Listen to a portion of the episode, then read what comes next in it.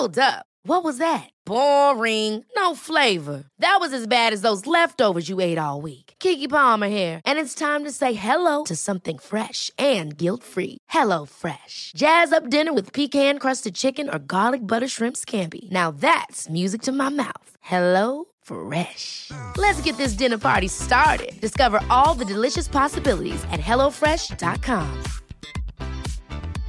This is Paige, the co-host of Giggly Squad, and I want to tell you about a company that I've been loving, Olive and June. Olive and June gives you everything that you need for a salon quality manicure in one box. And if you break it down, it really comes out to $2 a manicure, which is absolutely insane. It's also so easy to get salon worthy nails at home with Olive and June. The difference between how your nails used to look when you did them yourself and now with the Mani system is a complete game changer. The best thing about Olive and June too is it's a quick dry, dries in about one minute, lasts for five days, and full coverage in up to one to two coats. Visit oliveandjune.com slash perfect Mani 20 for 20% off your first system. That's oliveandjune.com slash perfect Mani 20 for 20% off your first system. Hiring for your small business? If you're not looking for professionals on LinkedIn, you're looking in the wrong place. That's like looking for your car keys in a fish tank. LinkedIn helps you hire professionals you can't find anywhere else, even those who aren't actively searching for a new job but might be open to the perfect role. In a given month, over 70% of LinkedIn users don't even visit other leading job sites. So start looking in the right place. With LinkedIn, you can hire professionals like a professional. Post your free job on linkedin.com slash achieve today. Hello and welcome to Clash of the Titles, the podcast that normally sees two movies with something in common go head to head to see which one does it better. But this week is a special triple threat week as three movies go head to head. Monday, we were welcomed to The Rock. Listen, I'm just a biochemist. I drive a Volvo. So what do you say you cut me some friggin' slack? Thursday, we were welcomed aboard Con Air. I got your package. Those pink coconut things have made me quite popular. Met a guy just the other day, Fabio. He sure does love them. Which means today, we're being welcomed into the doctor's surgery as we find out what it's like to take your face off. How is it that you know so much about Sean Archer? I, uh, sleep with his wife.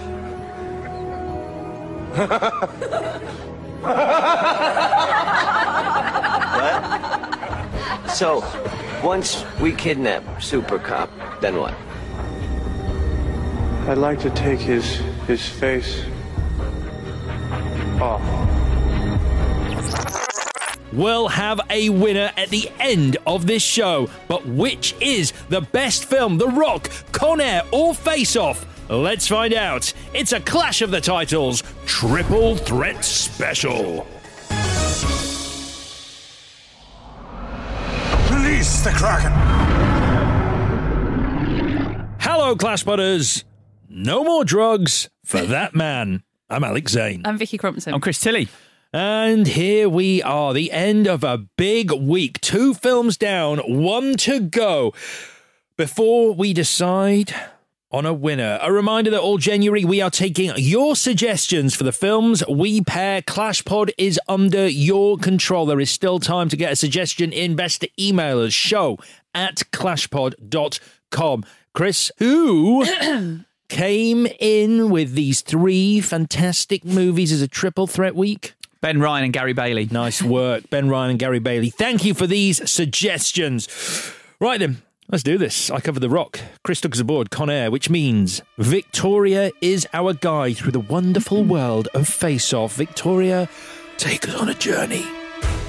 After cackling bad guy Castor Troy murders a child and is blasted into a coma by a jet engine, John Travolta's tough lawman Sean Archer uses his enemy's face to infiltrate a very scary off the grid prison system, sourcing intelligence about the location of a not scary bomb. When having his face removed magically revives Castor and he assumes Sean's identity, the two men do brilliant impressions of themselves trying to be the other, as Sean as Castor tries to get his life back, escaping from prison really easily reminding his wife who he truly is by pawing at her face, then using mirrors and birds to confuse Castor as Sean. Finally, besting him after a thematically off but still great speed, bolt, water skiing sequence. Sean adopts Castor's child, healing the rift in his heart. Or as a final fuck you to Castor, depending on your reading, you murdered my son, so I will steal yours. The end. Ooh, very good synopsis. Yeah, it is a good synopsis. I mean, I think you hit the really interesting nail on the head, which is watching them do each other, oh, watching two actors who do love a tic are two doing impressions Well, of each other. we'll other. get into it, but I would disagree. I would say you're watching Travolta do Cage and you're watching Cage do Cage. Yeah. he just doesn't bother changing anything. Yeah, he does look a bit more mournful, and that's about it. So, uh, the history with this film, I have to confess, I'm so glad we're doing this film because I've seen this film so many, many times. It was just one of the uh, videos we had, Student House. Let's all stay in, let's smoke loads of weed and watch this film on a loop, basically. And I've seen it to, to death, and I love it very, very much because of that. Um, and the, the action's brilliant, everything about it is brilliant. But what about you two? I can remember seeing the teaser trailer in the cinema probably before Con Air, and it was. Do you remember the teaser? It was very good, where the camera is panning around. It was a proper teaser where it wasn't footage from the film, and the camera's panning around John Travolta's face while he gives a speech about who Castor Troy is and why he's trying to track him down. And then as the camera goes behind him, he says, "I've figured out a way to track him. I will become him." And when the camera comes back round, it's Nicolas Cage's face. Yeah. and it was like it just got you so jacked for the movie. Yeah. Um, so I was up for it. I definitely saw this one in the cinema, and I will say now that at the time, this was my favourite of the three Okay. back in the day. And then I watched it about 10 years later, and I didn't like it as much. but I'm not going to say how I feel about it now. Okay. But yeah, so I've been up and down on this film a little bit. Yeah, I watched it on VHS. Don't know when, but do remember it being one of those huge epiphanies. Like for me, this was like a forerunner in my like schooling of like really stylistic action. Because until the Matrix came out, some of the shots in this, like the gl- the gunplay and the slow mo, I was like, this is so beautiful. This is action as a ballet. Mm. It's wonderful. Well, being a geek as well, I, I was and still am. No. I don't know if you've noticed. Um, it was also this big deal about John Woo coming to America and making movies there, and so everyone was excited because his his previous work was so interesting and so different to to Western action films. And then Hard Target didn't really work. Don't was- you dare say anything bad about Broken Arrow. it was fun. No, but uh, Broken Arrow, it felt like the yeah, it would, it didn't quite all come together. Like it was a bit too. silly. When you talk about Con Air, Con Air is the right side of silly. I think Broken Arrows might be the wrong side. yeah, I think there's some great stuff in Broken Arrow. What I mean is, I feel like this where is where it all came together for him in terms of getting the action, the story, and the actors right. Certainly in terms of box office, this was a huge film. Huge. Yes, rightly so. Um, You still with us? Yeah, yeah. Sorry, Okay. sorry. I'm no, I'm, I'm really excited. I'm just trying to get my thoughts together. No, I was going to say, I was thinking maybe we should all have taken our faces off and done each other for this podcast. To swap faces, mm. I could, I would like to live as you for ten minutes. I. If you could swap your face with anyone, who would it be? I don't know. Mm. I'm quite eager. I'm, it will come as no surprise. I'm quite egotistical, and I wouldn't, don't really want to be anybody else. Yeah. I mean, that feels like one of those questions that journalists throw into an interview, and I go, I needed prep time for that. I can't. Yeah. I can't just spontaneously answer that question. That is a question that I want to go away and then think about. And also come up with a funny answer, Yeah. which is not the true answer. All right, we'll Very come, difficult. we'll- we'll- you've We'll got back now. We'll, we've got now. All right, so a bit of background. Uh, this was written by Michael Colleary and Mike Werb. It was a spec. Um, at the time, the market was obsessed with the next Die Hard. So the two of them were like, what can we do in that space? Mike Werb said that uh, a friend of a friend had been in a hang gliding accident and they had to remove and reconstruct his whole face, which got them thinking. They were kind of obsessed with the idea of a futuristic prison as well. And once the two of them had landed on the idea of the death of your child being the reason you would go into having your face swapped or taken off, because you, your motivation would have to be quite strong, then it all came together for them quite quickly. They said, quote, we didn't discuss it with our agent because we would be laughed out of the room, which I quite like. Um, they wrote it with Arnie and Sly in mind for the leads. Yeah, That that's right. Yeah.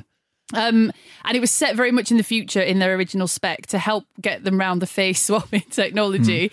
My favourite quote from them is on the DVD commentary where they talk about, you know, the larynx microchip. So they said they just put microchip as a placeholder and waited for John Woo to be like, sorry, a what? Because that doesn't make any sense. But no one picked it up. And because the script is such a house of cards, there's a lot. I mean, there's so many reasons why it shouldn't work. The tech shouldn't work. Like John Woo wanted to bring it more closer to the our time rather than being set in the future. But the writers were on. Um, they were on set watching it, you know, be, like be filmed because everyone was so nervous. If you pull on one of the threads, the whole thing falls apart. But they got so panicked, they were just like on set one day. They're like, everyone is going to hate this film. And one of the mics had tried to buy a house, but but pulled like pulled out of the deal because he's like, I'm not going to make any money off this. Like, we're done. We're absolutely finished. Um, so it was optioned by Warner Brothers, but it didn't take off there. People didn't really get it there apparently one of the execs was like how will we do the makeup for the leads? And they were like no you don't they don't they just are each other like you obviously don't get this. Um so it was going to be rob cohen directed uh, directing which didn't happen and then marco brambilla from demolition man. Um now he wanted the leads to be younger and paramount wanted johnny depp. I don't know if this is true because I didn't corroborate it, but it's funny if it is true. Apparently, Johnny Depp thought it was going to be about ice hockey, but it isn't, so he left. because a face off is a thing in ice hockey. Anyway, I, w- I wish that's true. Um, Start reading your scripts, Johnny. Don't just read the title and go, sounds great. I'm in. Yeah. Um, but John Woo had read the script when he was doing Broken Arrow with John Travolta. John Travolta wanted to do it, and that brings Nicolas Cage back in. Like I said, John Woo takes out a lot of the futuristic stuff in order to concentrate on the characters. And a little fact I found out, which I thought would be something you liked, is there's a novelization. Are you aware of this? Uh, in this instance, I am not. Really? Yeah. I want to read you a line from the novelization by Clark Carlton. Quote From inside his pants, Archer felt a strange yet familiar sensation. He was sure that inside his boxer shorts, yeah, a thousand topless French women, the size of ants, were erecting the Eiffel Tower. There So, you go. Make of that what you will. So, Vicky, have you read the novelisation and listened to the commentary? No, I've neither read the novelization. Oh. I've lifted that quote from another interview, and I, I'm no, I'm not going to reveal my sources. I was getting excited then. Yeah, that No, I know. That sounded like some brilliant face-off fan fiction. Uh, Clark Carlton then went on to write a book called Prophet of the Ghost Ants. So he loves ants. he does, doesn't he? He really does. he really loves ants. Um, that is as much as I've got. Any more for any more? Tickle me. It's funny, isn't it? the idea of just crowbarring ants into any novel you write. If you've got a thing, They're, they're, they're not real ants either, but they are imagining ants, Yep. and uh, the ants are uh, they're touching me, and they're on my nipples, but they're not real ants. But are they? it's good, isn't it? Um, would you like to talk about the film? Yeah, I think that's a good idea. Ghost Ants. Yeah, Oh no, talk about the film. Sorry. Yeah, brilliant. So, cold open, kill a child on a carousel, which is why this film is amazing. Yeah. So, first question why would you wait until they're on a merry-go-round before you shoot? Fantastic question. Also, there's a moment where Nicolas Cage, who at this point is bad guy Castor Troy, pauses because he sees that his enemy, Sean Archer, John Travolta, Hmm. is with a child. His better question is why the fuck else would he be on a carousel Mhm. unless he was with a child, unless he operates the carousel? I don't know. I don't mind. Sometimes I'm, I just go down the local fairground and ride the carousel on my own. But behind a child that's not yours. I don't. I don't think this opening is sentimental enough. Uh, I think it could be more sentimental. but I do think that it's insane that uh, Nicolas Cage clearly doesn't want to kill the child. Yeah. And yet he can't see the child when he takes the final shot. And there is a line coming up, not 15 minutes from now, where uh, Nicolas Cage says to John Travolta when they're facing off against each other, huh, we both know our guns. And yet he clearly does not know that gun he's firing because he doesn't realize it's going to go straight through mm. John Travolta and hit potentially the child behind him. True. Very good point. So three minutes in, uh, Nicolas Cage is a priest now, calls Handel a hack for writing the Messiah, and feels a chorister who is also a child. Yeah, that was that's so weird because I, I I've now reached an age where I did not notice that ever before on my numerous watchings of this film how young yeah that choir girl is, and this time round it is quite uncomfortable viewing.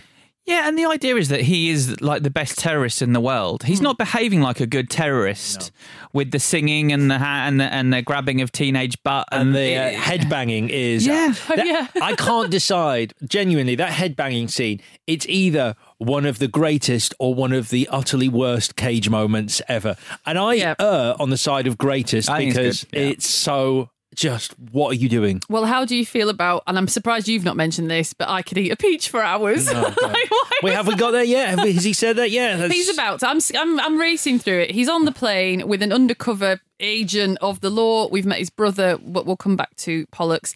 Um, and this undercover agent's job is to sit on his lap, and he, he announces to her that she's just like a peach, hmm. and he could eat a peach for hours. yeah, it's his big. It's his thing. It's his. Yeah. It's it is his. It's his the game. It's his chat up line. I tried it over Christmas. A Eating a peach? Yeah, they go off quite quickly, and about forty-five minutes in, you really don't want to go near it. I don't know what he's talking about.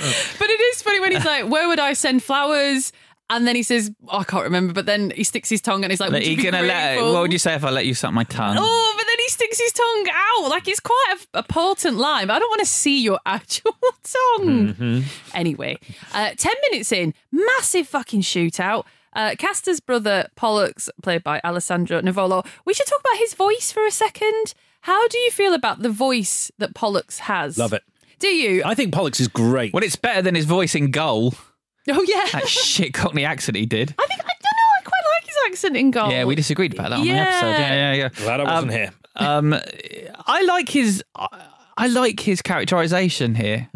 Yeah. I think I think that, that with Castor ties his shoelace, I think that sums up quite a lot in a in a very s- quick moment. Yeah. Yeah. I mean, their brotherly relationship is very strong and very nice. Um, I mean, that whole runway chase is beautiful. Yeah, it's amazing. Um, uh, but the um, the bit where he drops the agent out of the Oh, plane yeah, that's and then just goes, "Oops!" it's fucking hilarious. Because then we know he's not fucking around. He's happy to like to leave a string of bodies, but he loves his brother, and that's his Achilles heel. Because otherwise, it seems like he hasn't got an, an emotional in at all. So it does that. Those scenes do a lot of work, but also with you know ten minutes in, and you've had a dead child and a massive shootout, and then now Nick Cage is going to be blasted into a coma by a jet engine. Hmm. Yeah, I mean, I mean, amazing. Pollux is clearly there. I mean, you, you do. We all understand that Pollux is there because it's he is going to die. He has dead meat tattooed on his head. He's a pawn. Yeah.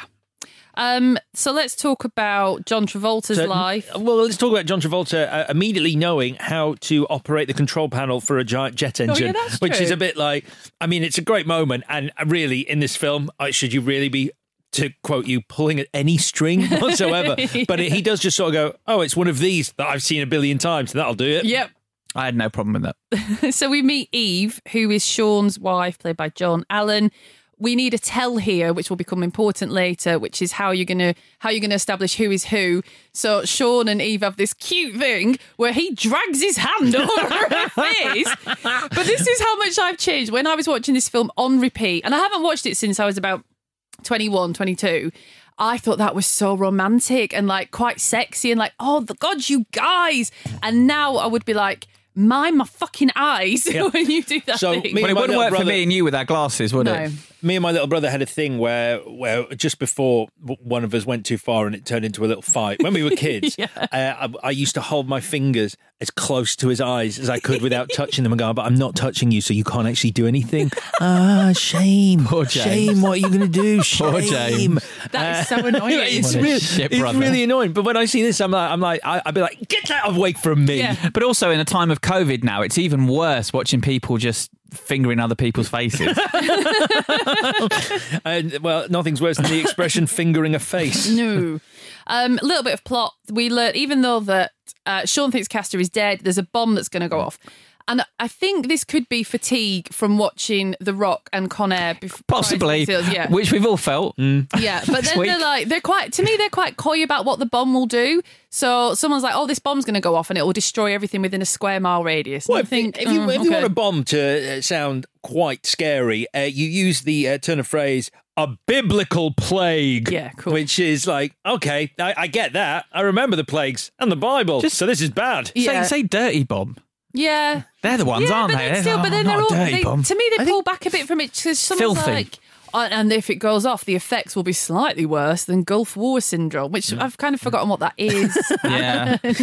Yeah, uh, you didn't touch on uh, his daughter, uh, we, who we do meet as well, and I only mention her because uh, I think we have a contender uh, for second place after Maggie Grace in Taken for the most rid- ridiculous fucking run when she has a little tiff with John Travolta and she runs away. I'm like, oh shit! it pays off because when she runs back at him, we'll get it. I immediately thought of you and Maggie Grace in that lolloping, like, All limbs. what is it? If it's like you're meant to be the teenage daughter of this man, you just can't. Also, run Hollywood anymore. films of this period, if you, if you wore a bit of black eyeliner, Oh, yeah. that was it. That you was were a villainous Your life goth. was over. Yeah. I, I just wonder whether there is a, a, a certain running trainer who deals with if you're playing a teenage daughter, you go to this one running trainer and he's just terrible and he's like, it's all limbs. Yeah. It's all limbs. Try If you're get your legs as far to the side as you can. here, watch this video of a baby giraffe. That is what you're going for. so the idea of a covert op involving a face transplant is sold into Sean John Travolta at this point, and he's not keen. And I love the scene where they're like, "Look, if you do this, you can't tell anyone about it." And he's like, "Okay, let me just get this straight. You're asking me to break the law, betray the people I love by keeping them in the dark." And he never once says, "You're asking me to rip my fucking face off and put it in a fucking jar? Are you yeah. mad?" Yeah, it does. It, it does feel that whole bit because they emphasize it so much. Does feel a little bit like we need you uh, not to tell anyone about this, including your wife, uh, because we need to make this movie last two hours fifteen minutes. if you tell anyone, it's going to severely reduce that runtime. Yep. So we get to the scene where the face is cut off and it's brilliant and it looks amazingly realistic. And John Woo is really good at being sort of, again, quite coy with the shots. So you don't see this like bloodied skull, but you will see that a little bit later on. The only thing I was thinking is you've got the body of Castor, the body of Sean. If I was Sean, I'd be like, can you take his face first to make sure this technology works? Why are you dicking around with a laser on my chin? So, two things. Uh, first of all, uh, the doctor uh, is, I love the actor, Colm. I don't know how to pronounce his Feore. Feore, is that right? Yeah. Yeah. he is great. He's in one of my favourite sci fi movies, which I'm going to get lambasted for Chronicles of Riddick. I love that film. Plays the Master Commander in that, I think he's called. But I watched The Perfect Storm, the Yeah. Stephen King miniseries over Christmas. And he's uh, the bad guy in that. And then I just happened upon uh, an article recently that that is Stephen King's favourite adaptation of his own work for TV. Really? The Perfect Storm. Uh, yeah. Uh, in fact, he wrote it for TV. But the other thing is, so the doctor makes a point of going, it's this is a great match, by the way. Same eye colour, same skin pigmentation. I mean, we won't go into the fact you're entirely different builds, No. but let's just gloss over that. This is great. And Yeah, like, and also skin pigmentation and eye color are two things you can change right now cosmetically. Like I can do that in the next ten minutes. Like it's not a big deal. I couldn't help. And it kind of spoiled it for me because the scene in itself that I'm going to reference is so funny. But whenever they talk about like the face off scene in this, I just think of the movie Spy and Jason Statham, where he goes, Why don't you put me in the face off machine that I know you've got and just give me a new face? and you're like, Oh my God. What's the deal with their dicks as well? Yeah, because they do have sex with. Yeah. Well, you, you, some, Joan Allen has sex with someone. Well, I think the Do doctor think they- the doctor gives them a bag of a thousand ants, and they, they use that to raise the Eiffel Tower. Because then it had me thinking about the actors' dicks. What? And I imagine that John Travolta's has more girth and probably a big dimple. you think Nick Cage is very narrow? Yes. I think Nick Cage's dick has his own face on the end, doing the scary Nick Cage eyes with teeth going. "Ah." I'd like. Mm, I'm into that. uh, why not? Suddenly, it's gone from Chris being weird for even thinking that to you being weird for wanting a dick with a face on it. Nicolas Cage is very specific. Not just anyone. Oh yeah, yeah, sure, sure. If if Nicolas Cage dropped his trousers, if if things happened, you were at a party, Nicolas Cage was there, and he dropped his trousers, and his face was on his dick. I'll be like, oh, You'd be there it like, is. cool, cool, cool. Yeah, I have it's no problem yes. with that. I wouldn't Yeah. even gasp. Yeah, thank you for getting my If consent. they, if they did the op halfway through, he'd be Dickless Cage. Just thought of that. Oh, that's not bad. Um, so, Isn't it? so the, the face thing has worked. We get some good, um, some great face acting throughout. Yeah, a lot, of a lot, a a lot lot. of good face acting. Um, there's an issue with the voice. So then we get the larynx microchip nonsense, and the doctor says to, oh, I'm going to refer to Sean as Castor to try and keep us understanding where we are. To Sean as Castor, This larynx microchip, a sneeze could dislodge it, and you think, I bet that comes back later. Weird. No, it fucking Weird doesn't. that it never ever comes back. I think there's one bit at the very end where briefly. Yeah, at the end, Yeah. at the end, the voice comes yeah, out. but the, the amount of action that the two of them have seen up to that point, if a sneeze can dislodge it, Yeah. And the you pro- don't see them sneeze though. But True. The right place to do it is the the drug party at his Yeah. accomplice's house. That's when he should accidentally knock it and somehow be be able to put it back in place. But for a brief moment, Yeah. It he- looks like everyone's he's gonna like, get "What killed." did you just do?" Sean's voice, and he's like, "No." Yeah, just that would be great. Um, there's a bit where he's with his wife, uh, Joan Allen, and uh, he she touches his scar, the scar where the bullet passed through his chest, Mm. and she says, "Look, the, the the scar won't move, but it will heal if you let it." and I was like. You're a fucking doctor. I, I don't think it can. I don't think scars heal, Joan Allen, the doctor. I think I think that's the famous thing about scars. Oh, what sort of doctor are you? It's got tissue. They fade. They fade. They don't heal though. They're always still there. Anyway, it's been there for six years. That's how long it's been. Because earlier on, he goes when he thinks that Castor Troy's dead. He comes in. He goes, "I'm just, I'm so sorry about the last six years." And you're like, "That's a, that's a long time to be a shit." Yeah, I thought that. He's really put his family through it. Like, she's right to be pissed off. Um, so Sean as Castor, or how how it's a Nicolas Cage as John Travolta, but he's still Nicolas Cage, gets to a very still futuristic looking prison with the metal boots, and he needs to convince people, um, and his brother no less, that he is Castor. And no one is better at gradients of Nicolas Cage than Nicolas Cage. So when he gets into a fight in the cafeteria and he's laughing and then sobbing and he needs to get stuck in, but he doesn't want to because he's really Sean Archer. That scene is so brilliant. Yeah, I mean the whole prison scene does feel like John Woo has gone. We're not going to do this in the future. We're going to do it in the real hmm. world.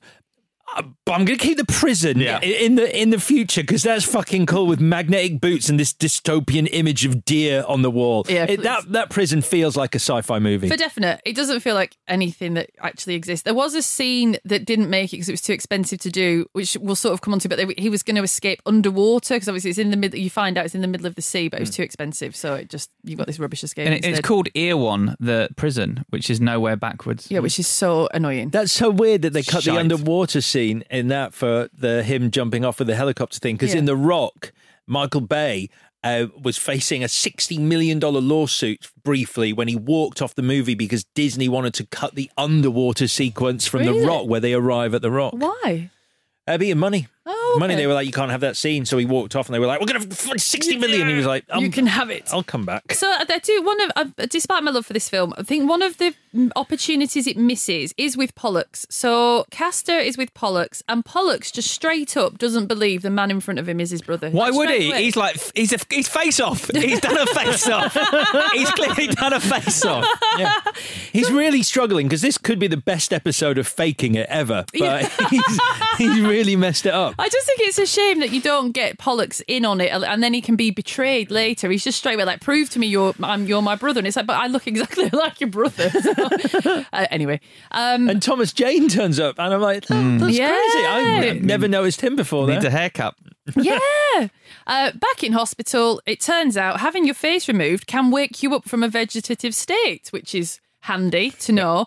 And if you um, want to stick a cigarette into the bleeding mush of your skull, and look, there's John Travolta's face just Why right do, next to you. why do they leave the other face out?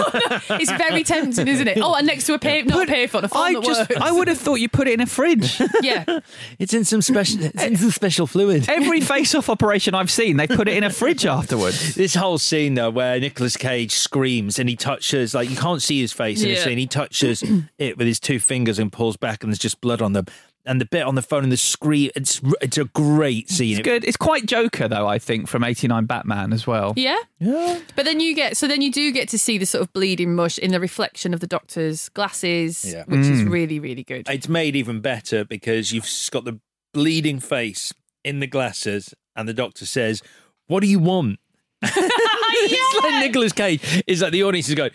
I mean, we do, we do that. We do. We we fucking know what he wants, and we've seen the trailer for the movie. Yeah. But obviously, you don't. Nicolas Cage goes, "Take one goddamn guess." It's guess." so brilliant. Now, so Sean as Castor, played by Nicolas Cage, just to remind you, decides to escape from Erewhon. Um, so just does, basically, which is a bit lame. Um, he's just like, I'm just going to get out of here. There's a lot of convenience because that guy who, the only guy that Pollux told him about, they had a history, like he slept with his wife Yeah. and his daughter or something horrible. Yeah. And he's the guy who's in the room where they remove the boots at the same time. And he just sort of apologises. Yeah, I didn't do that, by the way. That was a lie. He's like, let's get out of here together, teammate. Pals. Um, this prison. So when when finally Sean as Castor has broken out of prison, he's on a sort of oil rig. He could be literally anywhere, Hmm. but he jumps off and then he swims a bit. Oh, look, he's in LA. That's Hmm. handy, which is good. Yeah, but that there again, talking about stylistic action and Yeah, you know, you know, I've, I've got a thing about slow motion and helicopters, but that bit where he leaps and It the goes on forever helicopter, and his little the helicopter pedaling. comes into shot from above, and it's like him and the helicopter. I'm like, it is really good, and it goes on forever. Uh, but it's brilliant. But So who's really in prison here? Nicolas Cage as like like Sean Archer trapped in prison, or Castor Troy, the good time guy, having to live in suburbia. yeah, Look at this place. I may never get a hard on again, even with the help of ants. Oh my god, that's why. Yeah, that makes sense now. Speaking of, when he sees uh, the daughter for the first time, Oh, or, God. or, or more to the daughter, if you see your dad smoking for the first time, does that make you want to bang him immediately? because that's what this film implies. It doesn't fit. Oh, he's smoking. Oh, actually, I've never looked at my dad like this. Deeply uncomfortable because she's in her knickers and he reaches around her to get Oh, something. she's, she's- Oh, the reach around, yeah, the, but he does, and he, he sort of brushes past their bum, and rather than her being like, "Oh my god," like she's like, "Dad," like it's just Okay. not, it's not It's right. that whole scene. I've I've written down.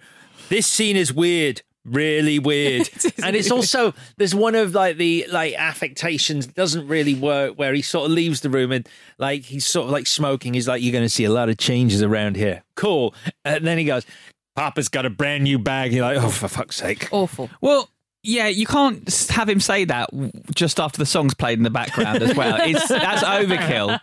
But um, but he, I mean, but he is a better father and a better husband Yeah. and a better shag. He's mm-hmm. definitely a better shag. Yeah, a better cook as well. That feast he lays out is incredible. He was- They've got a thing for candles. So in in The Rock, when Nicolas Cage is leaving and he's having sex with his w- a girlfriend on the roof, there's fucking too many candles. I would be so nervous Because if if, that. if you're ready to, if you're like, let's have sex now, and you go, Yeah. hang on, let me just Go get blow out let me, oh, no, let me get the matches. We need to light them. That takes even longer, and I need those long matches so I don't burn myself. But again, it's a sign of how much I've changed. When I saw that at 22, I was like, that's great, that's sexy, let's go. But now I'd be like, we are not doing anything until every single flame is out because I can't relax. yeah, this that is that is um, literally the the Michael Bay roof terrace of eh, like that is that Michael Bay has gone. This is this is where people make love in my Yeah, films yeah, on roof terraces life. with lanterns. In fact, I will not make love without a lantern or two hundred. But I have someone to light them for me. I give them a sign. I go, "There's going to be love making." Have you had sex with Michael Bay? I think he, yeah, that was, he said that before. That's why he likes Armageddon so much. Um, so Sean as Castor, played by Nicolas Cage, he's now reconnecting with his old buddies, and he takes a load of drugs, which seems like a bad idea. And he doesn't really. He's the boss, so they're like, "Hey, boss, have some drugs," and he could go, "No, I'm all right." But it's not because it's his special. Like we see it once already on the Oh, runway. his it's box, his special yeah. box of fun. His and if of he's going to tricks, yeah. pass himself off as Castor, there is no fucking way Castor Troy is not going to get fuck up. Yeah. So then we see Nicolas Cage playing John Travolta, playing Nicolas Cage, becoming more like Nicolas Cage, I think. Is that right? Because he's bent off, he's like, his mind's all bent on these drugs mm. and he's kind of slipping between the personas. And he's like, want to take his face. they, s- they say the His title a face. few times here, well, don't no, they? apparently in the script, the Mikes wrote it. Don't repeat that line. You don't need to. It's called Face Off. Let's say it once. But on the day of shooting, Nicolas Cage was like, I would like to do this 20 times. It's So- Cassavetes who keeps saying it as well, isn't it? Yeah, he does, Cassavetes yeah. says- He's keeps got no saying- reason You mean to you be want to so- take his, his face off? His face off? His face off? His face off? His face off? So apparently, um, Nicolas Cage's stand-in said this in an interview, and I've forgotten his name, which is disrespectful. But they're doing it like twenty times, and each time Nicolas Cage is getting more and more hysterical. And the Mikes are on set, and they said they were worried that Paramount would change the name of the film because he'd made it stupid. because he just wrecked it. I don't. You. I mean, imagine trying to change the name of this film. Like, we've got the perfect. There's been no more perfect name in the history of cinema. Head swap. The fi- it's a synopsis and it's a pun and it, it's got Yeah. double meaning and it's, it's so much going no on. one wants dick swap, so I still think faking at the movie would Yeah. be quite good. Uh, but I do like the bit where he nearly shoots himself in the mirror because obviously he can't concentrate, and that's uh, you know, and mirrors are a big part of this film for obvious reasons. I like it when you're never really clear what drugs people are taking. I It- was it- It's curious, Disprin, it's yeah. Disprin, isn't it? I thought he took Disprin. It's so weird. It's like drugs that come in a tablet form that you then dissolve into Yeah. water. You're like, what on earth are these? Yeah. It's definitely. It's like that drug that Gary Oldman takes just before he kills everyone in the apartment in Leon. He pops that pill and then he puts his head back and Oh, he's like, yeah. "Ah, Cracks. ah." There's some cracking Yeah, happening. You're like, what is that? What Yeah. drug is that? So it doesn't look like fun. You've just invented a 90s drug that people go. It, honestly, 90s movies took such liberties with drugs. Uh, good. I want to take all of those drugs, if I'm honest. Uh, let's take a break. This is Paige, the co-host of Giggly Squad, and I want to tell you about a company that I've been loving, Olive and June. Olive and June gives you everything that you need for a salon quality manicure in one box. And if you break it down, it really comes out to $2 a manicure, which is absolutely insane. It's also so easy to get salon worthy nails at home with Olive and June. The difference between how your nails used to look when you did them yourself and now with the Mani system is a complete game changer. The best thing about Olive and June too is it's a quick dry. Dries in about one minute, lasts for five days, and full coverage in up to one to two coats. Visit oliveandjune.com slash perfectmani20 for 20% off your first system. That's oliveandjune.com slash perfectmani20 for 20% off your first system. Ryan Reynolds here from Mint Mobile. With the price of just about everything going up during inflation, we thought we'd bring our prices down. So to help us, we brought in a reverse auctioneer, which is apparently a thing. Mint Mobile unlimited premium wireless. Have to get 30, 30, bit to get 30, bit to get 20, 20, 20, bit to get 20, 20, bit to get 15, 15, 15, 15 just 15 bucks a month. So, Give it a try at mintmobile.com slash switch. $45 upfront for three months plus taxes and fees. Promo rate for new customers for limited time. Unlimited more than 40 gigabytes per month. Slows. Full terms at mintmobile.com. I'm Sandra, and I'm just the professional your small business was looking for. But you didn't hire me because you didn't use LinkedIn jobs. LinkedIn has professionals you can't find anywhere else, including those who aren't actively looking for a new job but might be open to the perfect role, like me. In a given month, over 70% of LinkedIn users don't visit other leading job sites. So if you're not looking on LinkedIn, you'll miss out on great candidates like Sandra. Start hiring professionals like a professional. Post your free job on linkedin.com slash achieve today.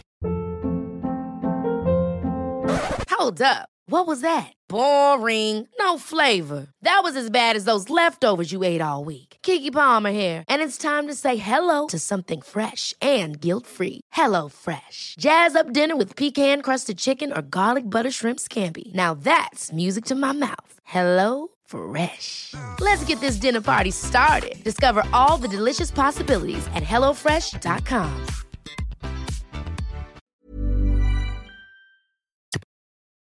This week on Stakhanov.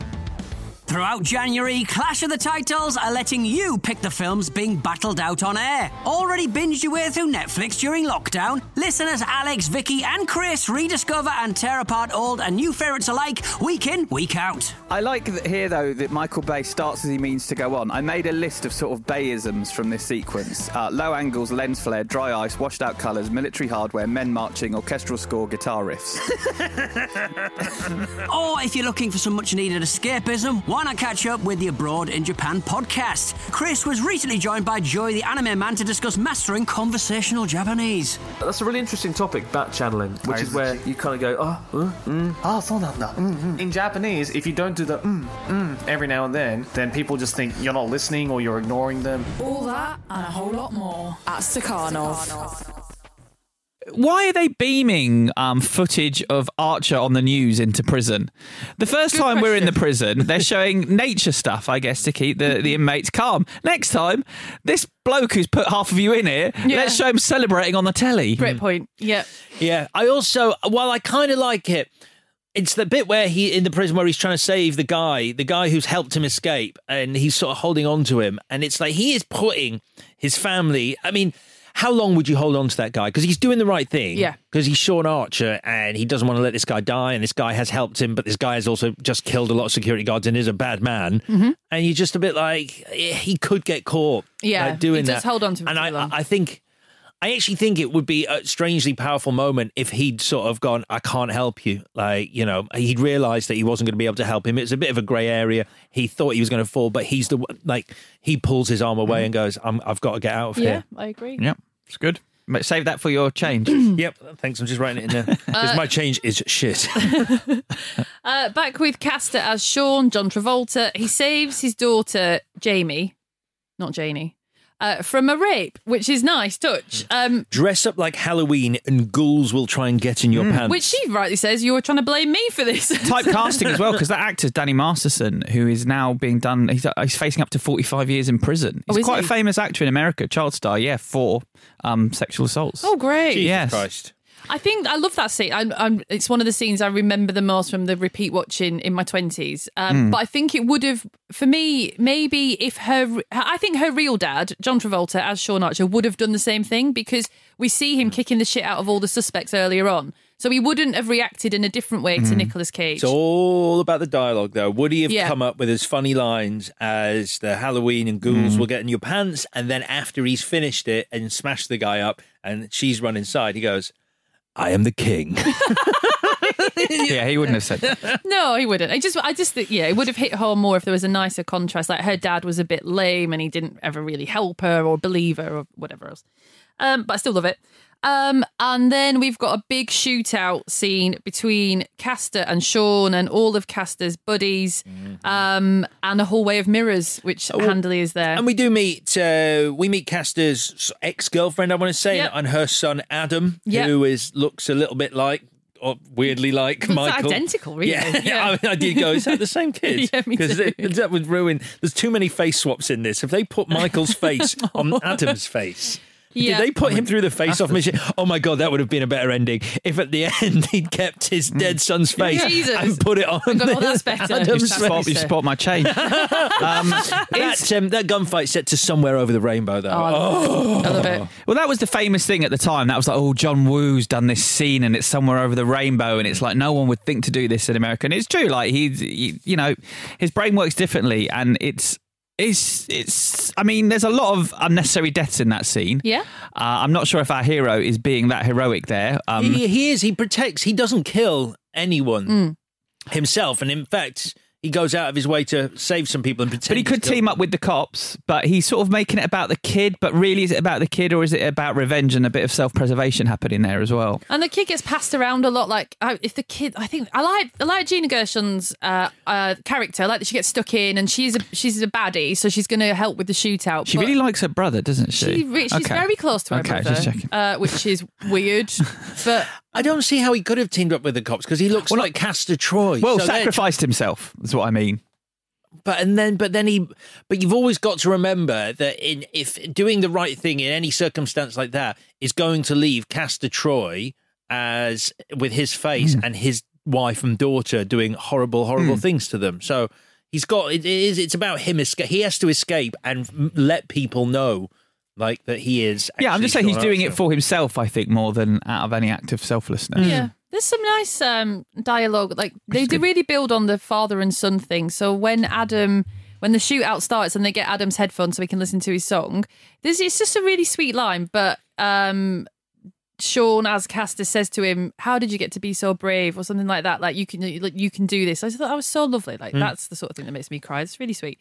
Yeah. Um, and the bit where the Pollux Troy gets dropped through the window. Yeah. And, and then the guy goes, "Sir, why are you so upset? It's just Pollux Troy," and kills him. Kills him, shoots him in the head. Shoots him dead. Uh, meanwhile, Eve is finding out more about what's actually going on. She takes a blood sample from the person she believes to be her husband. I'd argue there's an easier way than stabbing someone with a massive pen in the middle of the night while they're asleep. That I, I sleep deeply sometimes. That would wake me the Yeah, fuck I, up. I, I wasn't expecting her to do that. Yeah. So she runs it through a machine, and the machine should say, uh, "You definitely can't have a face transplant because your blood types are different." but it doesn't, so that's fine. And Sean, her husband, who looks like Nicolas Cage, apologizes and tells her the one story that would convince her that underneath Nicolas Cage's face is actually is actually Sean, her husband. So, when he starts this story and he goes, uh, "I once took a date to a surf and turf," uh, like I'm like the way he says it, "I once took a date to a, a surf and turf." I'm like, I think you really should be talking about a date with Joan Allen at this point. I thought he was talking about another date, like he was just telling some anecdote from his past. Oh, okay. And then he's like, "Oh, and you and she broke her tooth, and we drove round all night." And I was like, "That's sweet." I think you're supposed to think that though. You're wondering where he's going with this story and why Okay. he's telling it, and then Okay. it's like uh, because I felt the same. And I all it made me think is what story would you tell your partner to convince them it was you? And I think if you've been in that marriage as long as they have or whatever, it wouldn't be this sweet thing. It'd be like the last time I saw you, the washing machine wasn't fucking working and you promised me blah blah blah something like I was like that's really cute, but it wouldn't play out in real life like It's- that. There's another bit to that scene as well, because obviously Joan Allen and Castor Troy have slept together. at- Yeah. At, at this point, and and she says to you know uh, to uh, Sean in Nicolas Cage's body, we've been living together as man and wife Mm. now for a week. Basically, going, we have we've boinked, Yeah. uh, we've boinked more than once. Uh, it feels like Yeah. in that sentence, and he says, I put you in that position and I can never make it up to you, which is the best fucking answer she could have hoped for in that situation. she must be on cloud nine. She's like, cool, because I thought there was going to be some comeback to that. I thought you were going to be like, it's only been a fucking week and we didn't sleep together for two months. That's true. his, dick, his dick doesn't look anything like mine. Yeah. How many ants did you have to use? It brought up a lot of emotions to me because I was like, you shouldn't, she shouldn't have to apologise for that because she's like, oh, sh- I realised the truth. Oh, I better get this out of the way. Um, I have shagged him. so you wouldn't be apologising. You'd be like, I don't care. I, I, I enjoyed it. Fuck Eh, you. your fucking Eh, eh, fault. yeah. Yes, you did put me in that position. And, And, B, got, you need some work doing in the bedroom because this guy is shit hot and also, you just lie There. It just made me feel inadequate because she's like, we've been living together, you know, it's been a week. So it's like, you've definitely had sex. So you're the sort of people that have sex at least once a week. So I was like, oh shit. It's a lot, isn't That's it? annoying. Yeah, it's, It's I mean, lot. it's too much. It really is too much. She's like, we've been together for six months. So we've had sex once. I'd be like, I get that. How'd you get anything else done? You're busy. Um, so then there's a funeral for Sean's boss. Uh, which is going to take us into a church. Which really, the important thing is we're going to get to the birds. yeah, it, I mean, it's a it's it's a beach church. Yeah. um, considering who he is as well, it's quite poorly attended. so weird. It's such a low key ceremony. I was like, are they not allowed 30 or more people at a funeral? Yeah, you'd be having, you wouldn't you be having people with guns fired in the air so. and American flags? Like this was a chief of police. Yeah, in a big cemetery. And it feels a little bit like a disused church, the number of pigeons wandering around. There's also the seagulls. Like, I love John Woo's birds and I love doves, but I do not like seagulls. And when Nick Cage like steps onto the beach, it's like the seagulls everywhere. And I'd be like, this is a nightmare, an absolute nightmare. Uh, a massive shootout. Joan Allen hits someone with a fucking chair. That's how bad things get. Everyone's getting shot. She's like, whack, chair. Um, eventually, I love the way John Travolta, though, and he's done it before, but you really notice in this scene the way he stands like a cowboy, like Yeah. with his little hand on his gun, on his belt there. Just love John Travolta. Yeah, yeah. Um. Uh, wait. So John Travolta, who is Castor Troy, sort of in the everyone's in this shootout. So Jamie is present, which is important because she's going to get grabbed by the person she thinks is her dad, Mm. and then the knife that he gave her when he told her if some sleaze ball like that guy in the car tries that again, you stab him in the leg and then you twist it to so that the wound won't close. And every time I see this film, the minute she stabs him in the leg, I'm like jumping out of my chair, like a payoff like that. I fucking love. I don't know how she had the confidence to do it because I think she still thinks that's her dad at that point. I'm not sure. I mean, I know he licks her face, but He's already grabbed her ass, so I don't see what difference that makes. But I, I love a payoff like that. Um, and then we just get to this ginormous, and it's great to look at, but it's a bit like, mm, why speedboat chase? Would you know what the original ending where it was supposed to take place? No. Uh, Was it in, in the White House? no. Uh, in a mirror factory. Are you being serious? I would love that. yeah, but you just can't. You can't.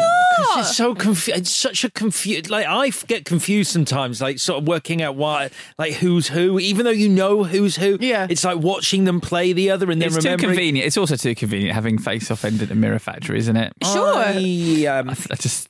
The I, movie- uh, no, I agree. I think it would, and we've already done the mirrors thing. I know. in the in the little uh, somewhere over the rainbow shootout. I actually don't like speedboat chases. I wrote, I wrote, I hate speedboat chases. Uh, I just that, like there's not there, there's something about just sort of big open expanses of water and going fast along them. Mm. It doesn't have the same appeal as a really well shot car chase. Well, you've got one great stunt where a guy jumps from one speedboat to the other, but you don't need the other five minutes, I don't think. No. I see. Well, I changed my mind halfway through, and it's the bit where the speedboat goes through the other boat Yeah. and comes out the other side exploding. I'm like, actually, John Woo, you're allowed your speedboat chase. It is amazing to watch, and what the stunt coordinators have done is Mm. incredible. Yep. But then thematically, um, Sean harpoons Castor, and it's like that's that's just fish. It doesn't it doesn't, it doesn't work, does it? Like, But then he's got that broken bit of glass, and he's trying to cut his own face Yeah. off. So he, so J- Nicolas, Sean Archer will have to look like Castor Troy for the rest of his life. But then the thing is, you've just undergone the world's most advanced face swap Hmm. technology, so a little scar probably isn't a big deal, is it? Yeah. But whatever. Um, and so then you get to the end. So interestingly, the ending that was written is the ending you see, but it wasn't the ending that was shot at first. So nothing happens to the little boy. It just ends.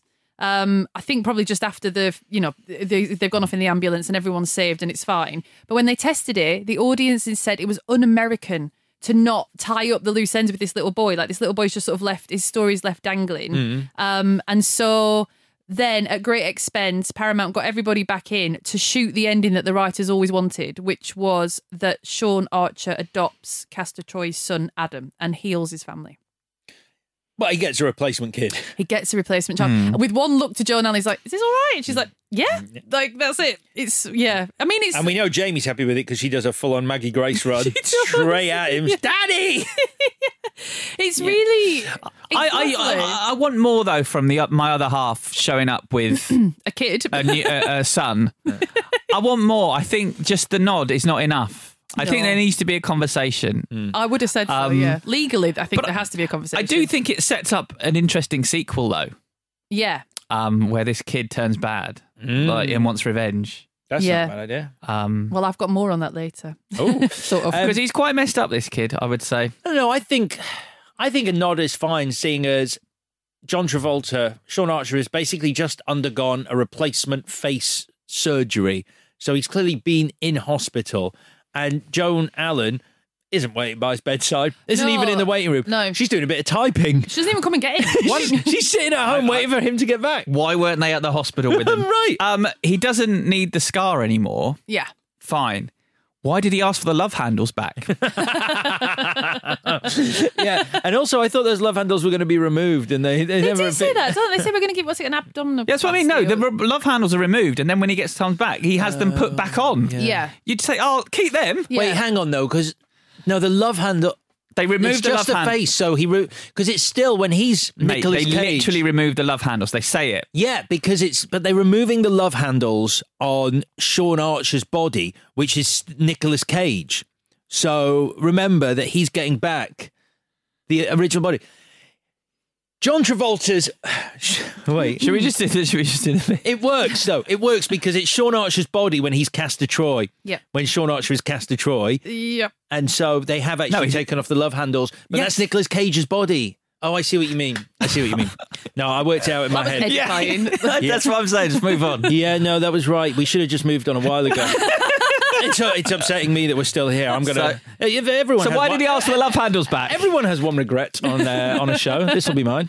Um, I had a couple of questions. Who do you think they would cast now Good question. in Face Off? As the two people. Yeah, who would you want? Do you think? Do you want someone who's like manic crazy and like a dad? Well, I think that original one they were going to go with it would be Dwayne Johnson and John Cena. Maybe is is Mm. who they would do I- if they went the Arnie Stallone way. I think one of them you'd need an actor who I think you need an actor who's like just big with a role. So I think Tom Hardy for one of them. Definitely. That's a good idea. I don't know who you'd put him with. Well, that's no good. That's like people who send us a pairing and only do one film. okay, okay, okay. Uh, Tom Hardy with, With Fassbender. Oh, that's not bad. That's good, not bad. it? Yeah, I can see that. Two heavyweights. Yep. Yeah. Who've you got? I Uh, got Jamie anything. Lee you can't ask a question. I said Dwayne Johnson and John Cena, Oh, so right, you just yeah, heard me fine. do Yeah, that. Okay. uh, any? What you've got more to say, haven't you? Have you got? Have you got a, a pair? I can't think that quickly. I think. What about a man and a woman swapping? Yeah, I mean, there's lots of body swap comedies though. So, and then you know, Uh, where a man suddenly This wakes does up- have the plot of that right, a little bit similar to that Ryan Reynolds one that he did with Jason Bateman. Yeah. I Wait, think I've is that seen the switch or is that the change up? The change, Change up. up. I get those two confused uh, because both of them are terrible. The trouble when you do a man and woman, oh, you spend ages a man going, oh, I've got boobs. It's like, okay. well, they've got to be real. They've got to be realistic. Th- yeah, I Yep. just don't know if you'd be that pleased if you woke up with boobs. I don't think you'd be that impressed by it. Like, I just don't think you would. And I also thought you could make this movie now for a lot less money because you could just stick their faces into deep fake. That would be oh. it, wouldn't it? This $80 million movie would cost about a fiver. Is that what it costs? Wouldn't it be good to do it with twins? like if you twins swap faces, but they only like they knew that they'd swapped faces because everyone else. Wait, no, that would be the same plot. no, I like the twins thing. That's interesting. If twins swap faces. if twins swap faces, the world's most unnecessary surgery. I'm just looking at budget here.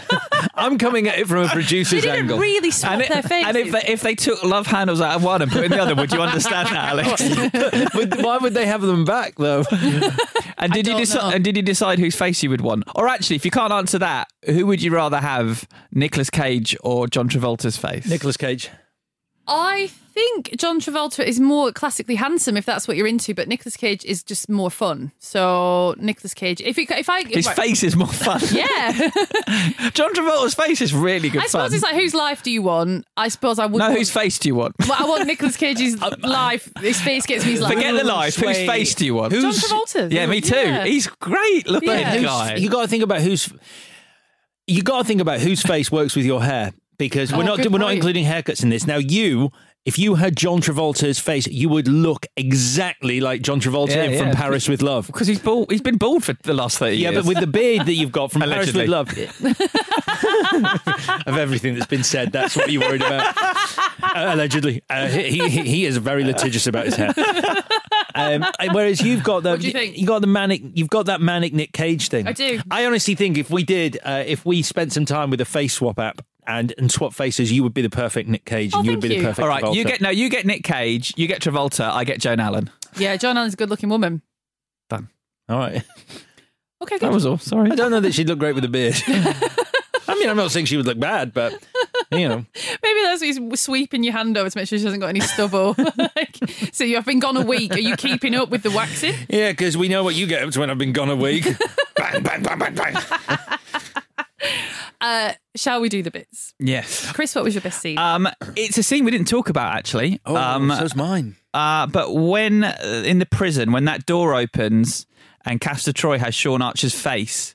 And they meet each other for the first time like that. Oh, yeah. it's such. And he says it's like looking in a mirror, only not. Like Travolta's having such fun in Yeah. that scene, messing with him, and it's. I think it's a couple of minutes that show you what the film could have been if they'd spent more time together. Yeah. Like I think the problem with this film is you don't get enough Cage and Travolta together in the movie. Yeah. It's there's about an hour and 45 minutes where they're not together on screen and they are good together. So Yeah, I'm sorry I missed that out. I just I just sort of forgot about it because the reason I like it is because having just watched The Rock and Con Air, now you get to see Nick Cage like being a bit of a weasel because he's like sad and crying, and we haven't seen that. Hmm. he's in, weak. Yeah, in the other two films. Yeah. and that was so such like so refreshing, like, Hmm. like to see him like that. And I think, it, but I think uh, doubly, I think I, I agree. It would be fun to see them on screen uh, together a little more. But I don't think any moment of them on screen would be as powerful as that moment because it's all about like Nicolas Cage as Sean Archer realizing what the fuck has happened Well, I- while he's yeah. been in prison because he expects to be going home at that point. Well, I think what I think what you'd have is something would happen where they'd have to work together,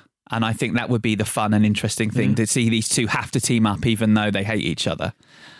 yeah, I can't imagine that he killed his son. I can't Mm. see them ever working together. It's a real, That's- it's just that's- a real hatred. That's there. good writing, though. You'd figure out a way Okay. to save his wife's life, to save his daughter's life. He needs to work with him, and and um, Yeah. But I think Castor Troy, is, like the whole character is th- th- he cares about nothing at all apart from Pollux Troy. And once Pollux Troy's dead, it's like there's there's nothing that I don't think you could be convinced. I don't think because he doesn't even care about his own son Adam or his ex girlfriend Gina. Yeah. you'd you'd find a way to write this, Alex. That's what good writers you do. would. God damn it, and I will do it. What was your best scene? My best scene. Uh, we didn't talk about it either. But it's um and it's a very me moment, uh, which is quite simply when Nicolas Cage in slow motion gets out of the car on the runway and the wind catches the robes that he's wearing and they float up behind him. I remember as a kid going, that might be the single most awesome thing I've ever seen incredible. in a movie ever. I was just like, oh my god, that's so cool. You see and those then he's guns? got gold Yeah. guns. Yeah, and have they got dragons on them or something? I was Yeah. like, it was this. It was. It's just beautiful. Just beautiful. Uh, mine is a shootout with somewhere over the rainbow, mirrors, and then a brother and sister get off with each other because why not? like in this film, why not? Um, most valuable, whatever, Chris. Um, I've written. I'm looking at what I've I'm in- written down. I'm interested. Are you going Travolta or Cage? 'Cause it Yeah, I've written down. John Travolta. Have you? Um, whether or not Cage is playing himself in some of those scenes, like all the way through, I mean, Cage is doing Cage, whereas Travolta's. You're not used to seeing Travolta do stuff like this. Hmm. And I think that's what makes it special because you see Cage doing stuff like this all the time. And also, Travolta's face looks really weird sometimes when he's doing Cage, which. Do you think so? I think I honestly think his performance in this isn't a million miles from when he's the villain in Broken Arrow. I think there are a lot, a lot of similar tics and a lot of similar sort of villainous things that Yeah, he maybe does you're right. in both films. Maybe you're right. I guess I'm thinking of every other film he's Yeah. ever done, which is where you're used to seeing him laid back and cool. Yeah. That's what he does. And so it's fun to watch him really go for it. But if he did it in Broken Arrow, I'm sorry, I've picked John Travolta, Alex. Don't berate me. I'm, I'm, I'm really not. I, but he does do it in Broken Arrow. What about you? Cage. just Cage. I, I just, you know, watching. I've, to, I've told you, watching these three movies uh, in a row. I, it's just. I mean, I love him anyway, and like, I love the fact he does. You know, yes, he made he's made a lot of shit uh, for a, a long time. But you look at this, and then you look at some of the more exciting stuff he's done, like Mandy recently, and you just sort of go, Fuck, when he's into something. And even when he's not into something but i mean fucking season of the witch. I like i'm like fucking cage! He's so good. Like he can make me watch a movie that i would have no interest in watching just to see what the fuck he does with it. So it's cage. I agree with that. So yeah, for me, finally, after these three films, having not picked him, I'm going to finally pick Nicolas Cage because John Travolta is great as well, but because. Uh, John Travolta doesn't get to have the good time because he has to play. He has to be Sean Archer, so he has to like you know be the family man. Although he doesn't have to, he could just go off and do anything with his new face. Um, but Nicolas Cage goes, you know, he's sad and he's crying and he has that fuller range of emotions. And the self, like, as an actor, he's such a mystery to me. He's so interesting. Like, does he know what he is or does he not? Like, has he, but if you can do gradients of yourself and sp- kind of spoof yourself back to the audience, Mm. the self awareness you have to me is astonishing. To be able to parcel off bits of your personality. and unusual for an actor of that stature Yeah. to be able to be that self-deprecating and make fun of yourself Yeah, Mm. so definitely uh, Nicolas Cage. Um, and if you could change one thing, Alex, what would you change?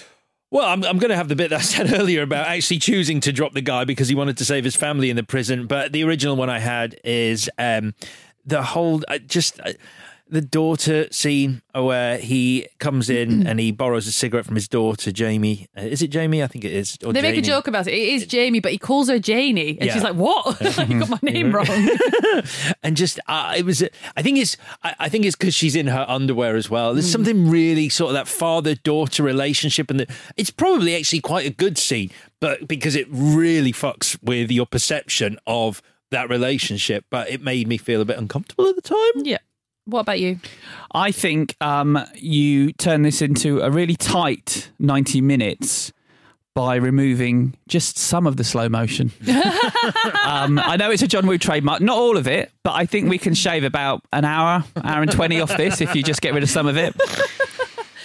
Um, my change is so Castor Troy doesn't know he has a son because Gina Gershon tells Castor, who she thinks is Castor Troy, in that fun line where he puts on the clothes and he says, These are nice clothes. And she says, Of course they are, they're yours. That's a cute kid. Of course he is. He's yours. And the way she says it, I don't think she told him that before. So Hmm. when Sean Archer kills Castor Troy and he's harpooned him to the wall, as he's lying there dying, he says to him, You have a son, and I am going to steal him, and I'm going to erase you from his history, and he will never know that you existed, and I'm going to change his name, and he's going to be my son, and I'm going to make sure there is never someone like you in this world ever again, and now you're dead. Because to a man like Castor Troy, that's the worst possible thing that you had a lineage. And it's gone, and now it's become your enemy. But become I your thought he didn't enemies. care about his son, or does he not know about his son? think he knows does, about He him. doesn't know about his son, but or I, I, I half agree with you. The other half of me is like that makes Travolta, Sean Archer, a bad guy. Yeah, Yeah. it makes him nasty. Yeah. Like it's so vicious. It's an awful thing to say to someone. yeah. yeah. it's it's almost strangely, even though this man has killed his son, it feels too far over the line for those to be the last words that you hear. Yeah, it's, it's that's proper revenge. That's actual revenge. Yeah. It would be too much for me. I'm all like, I'm all like shoving my popcorn down, going, "Whoa! It's the end of the movie. The bad guy's tried to chop his face off, but he can't, and he's dead." all right, that is it. That's it. Hell of a week. Started with The Rock, then we flew on Con Air. Now we've just had our faces off. It's time for the verdict. You want answers? I think I'm entitled. You want answers? I want the truth. Right. Um. Uh. Oh, it could we could each go for different movies. This could be a draw. I know you've come up with a way to solve that. should that be the case? Yep. Um. I, I'm. I'll, I'll. I'll start by simply saying this has been um uh, one of the toughest weeks for me because I love each of these movies a hell of a lot in different ways. Who would like to go first? Well, I like that you start with a little speech. This mm. feels like it's getting serious. I honestly, I'm going to sit up. I, I think feel he's trying to reposition himself as the hero. this is my film. by I'm the hoping way. he's going to cry. And when I kill you, I'm going to take your kids and I'm going to erase you from history. I. I- I'm just, I'm really, it's a big week for me. I think this is a really important call to make in the history and the Okay. legacy Well, I- of I, Clash don't of the mind Titles. going first because it wasn't even a thing for me. Right, okay. really well, then you should go first. All right, so I'm going to pick Face Off just to get that out of the way, and I'm going to Okay. tell you for why. Um, even though no one heard the pitch because the writers were too nervous of being laughed at. like, imagine the pitch, and then the film delivers on the promise of the premise times a million because of the actors. So I love the fact that they thought it wasn't going to work, and it, you know, it more than worked. And the other two films, The Rock, for me, the lead character of Stanley is too inconsistent. He's like this. He's this guy that does everything. He's a hero, but then he's like, I drive a beige Volvo, and I'm just not buying that. And in Con Air. I call Meany at some point he's like, "We why don't we blow up the plane?" And I was like, "Yeah, why don't you blow up the fucking plane? like, there needs to be hostages, or it's got a bomb on it, or it's got so, just another reason why you don't shoot it out of the sky." and, and not let um, the entire tourist City of Las population of Las Vegas Yeah. be annihilated. Yeah, by So, a crashing plane. Yeah. For that reason, it's his face off. One for face off. Do you want to go next, Alex?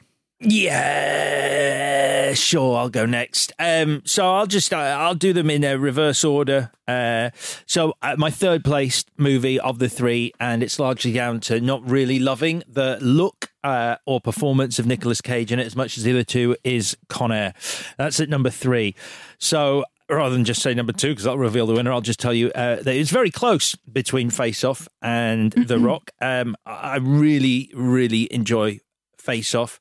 Um, I think you know the whole concept is just the right side of insanity uh, to get on board with, and the two of them sparring, Travolta, Cage, wonderful, and The Rock, on the other hand, um, is uh, just one of those movies that gives me goosebumps and emotional like joy every time I watch it, and I think it's spectacular.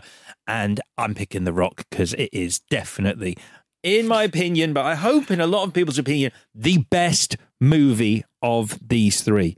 I think it's it's head and shoulders above Con Air, and it's certainly just head above Face Off. I love The Rock so much. It's The Rock.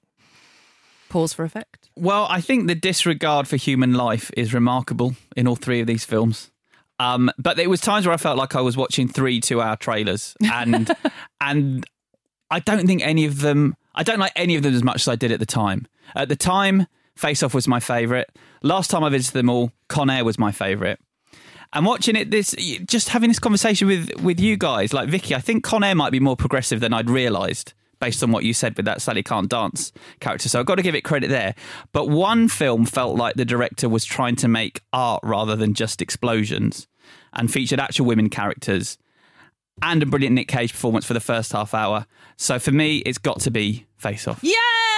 Holy shit! Really? Followed by Con Air and then The Rock. Oh, see, I would have. I'd face off the Rock Con Air. Mm-hmm. Yeah, Con Air is the weakest, but I'm again. I am. I don't like the Rock. I feel like I've been blindsided here because I've walked in today and I, I remember at the start when we were standing outside, I was like, I think we're probably all going to go for the same movie. I was so convinced that The Rock is genuinely of these three films, th- just the best film I in was, every I was way. going to get onto almost auteur theory, where it feels like Face Off is made by an auteur, a guy with a real overarching vision. Where I feel like Michael Bay could have directed Con Air and Simon West could have directed The Rock. I really do.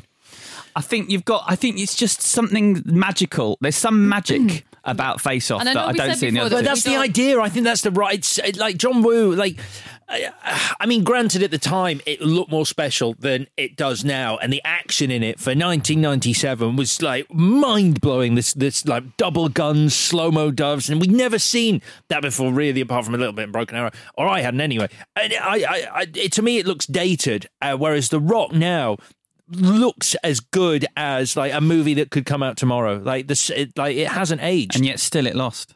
And still, yeah. Oh yeah, I'm listen. I'm just trying to process. I was- when I'm we- talking. Well, I'm talking through my process. If we if we'd if we'd gone to a tie break, um, I got in touch with a friend of mine, Greg McLennan, who I consider to be the biggest Nicolas Cage film on the planet. Fan. For the last, sorry, yeah, uh, for the last few years, he did, organised a film festival called Caged, where it would be all Nicolas Cage all weekend. Wow. And he did that up until 2017, when Nicolas Cage actually showed up at the festival. And because of that, he'd invited him every year, but he'd never come. And because of that, he said, "We can't do it again. It's it's finished." Nick Cage came, did a Q and A, watched some films with them, and then got on stage and read Edgar Allan Poe's *The Telltale Heart* from start to finish for the audience. That's so brilliant. wow. So uh, I asked Greg which one's the best. I thought he, if anyone's going to know, it's him. And he, he I said, which one's the best out of, the, out of these three? And he wrote back and said, "Is your podcast called Sophie's Choice?" um, he went with Face Off. Wow. Yeah, he said that The Rock might be a better film, but he said the ca- the, the, the better Cage film is Face Off, and his personal favourite is Face Off, and so that's the direction he went in. I mean, that throws, uh, you know, um, no pun intended, a cat amongst the pigeons uh, because I, I, I'd agree. I think when you said it in your verdict, I do think the first 15 minutes of Cage in Face Off is the best Cage of all three films. But after. Cool, you can change. You can he's- change. I'm change. not You're fine. You're, I'm fine. You're I'm- allowed to. We will let you this week. I- I- so it's three. It's four actually for Face Off this not, week. It's not. I'm sitting here in my little Michael Bay shaped cocoon, but it's The Rock for me. But fair enough. Face Off is the winner this week. There will be a poll on Twitter where you can. He's so desperate for his poll. These pathetic little victories. Eh, What's the problem? We run a poll for exactly the reason where uh, our dear listeners get the right to. you got it wrong because the poll's different. I'm just saying. I think the Such a poll. baby. I just think the poll is going to have something to say about this result because The Rock is the better film.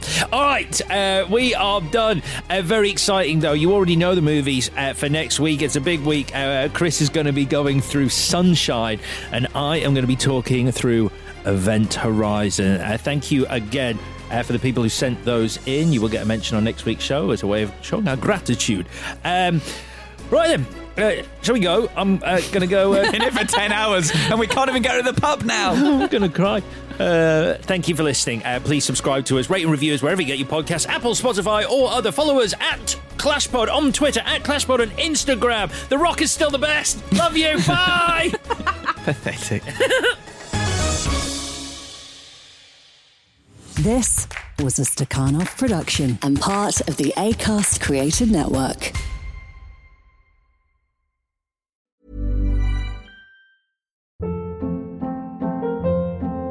Hold up. What was that? Boring. No flavor. That was as bad as those leftovers you ate all week. Keke Palmer here, and it's time to say hello to something fresh and guilt-free. Hello Fresh. Jazz up dinner with pecan-crusted chicken or garlic butter shrimp scampi. Now that's music to my mouth. Hello Fresh. Let's get this dinner party started. Discover all the delicious possibilities at hellofresh.com.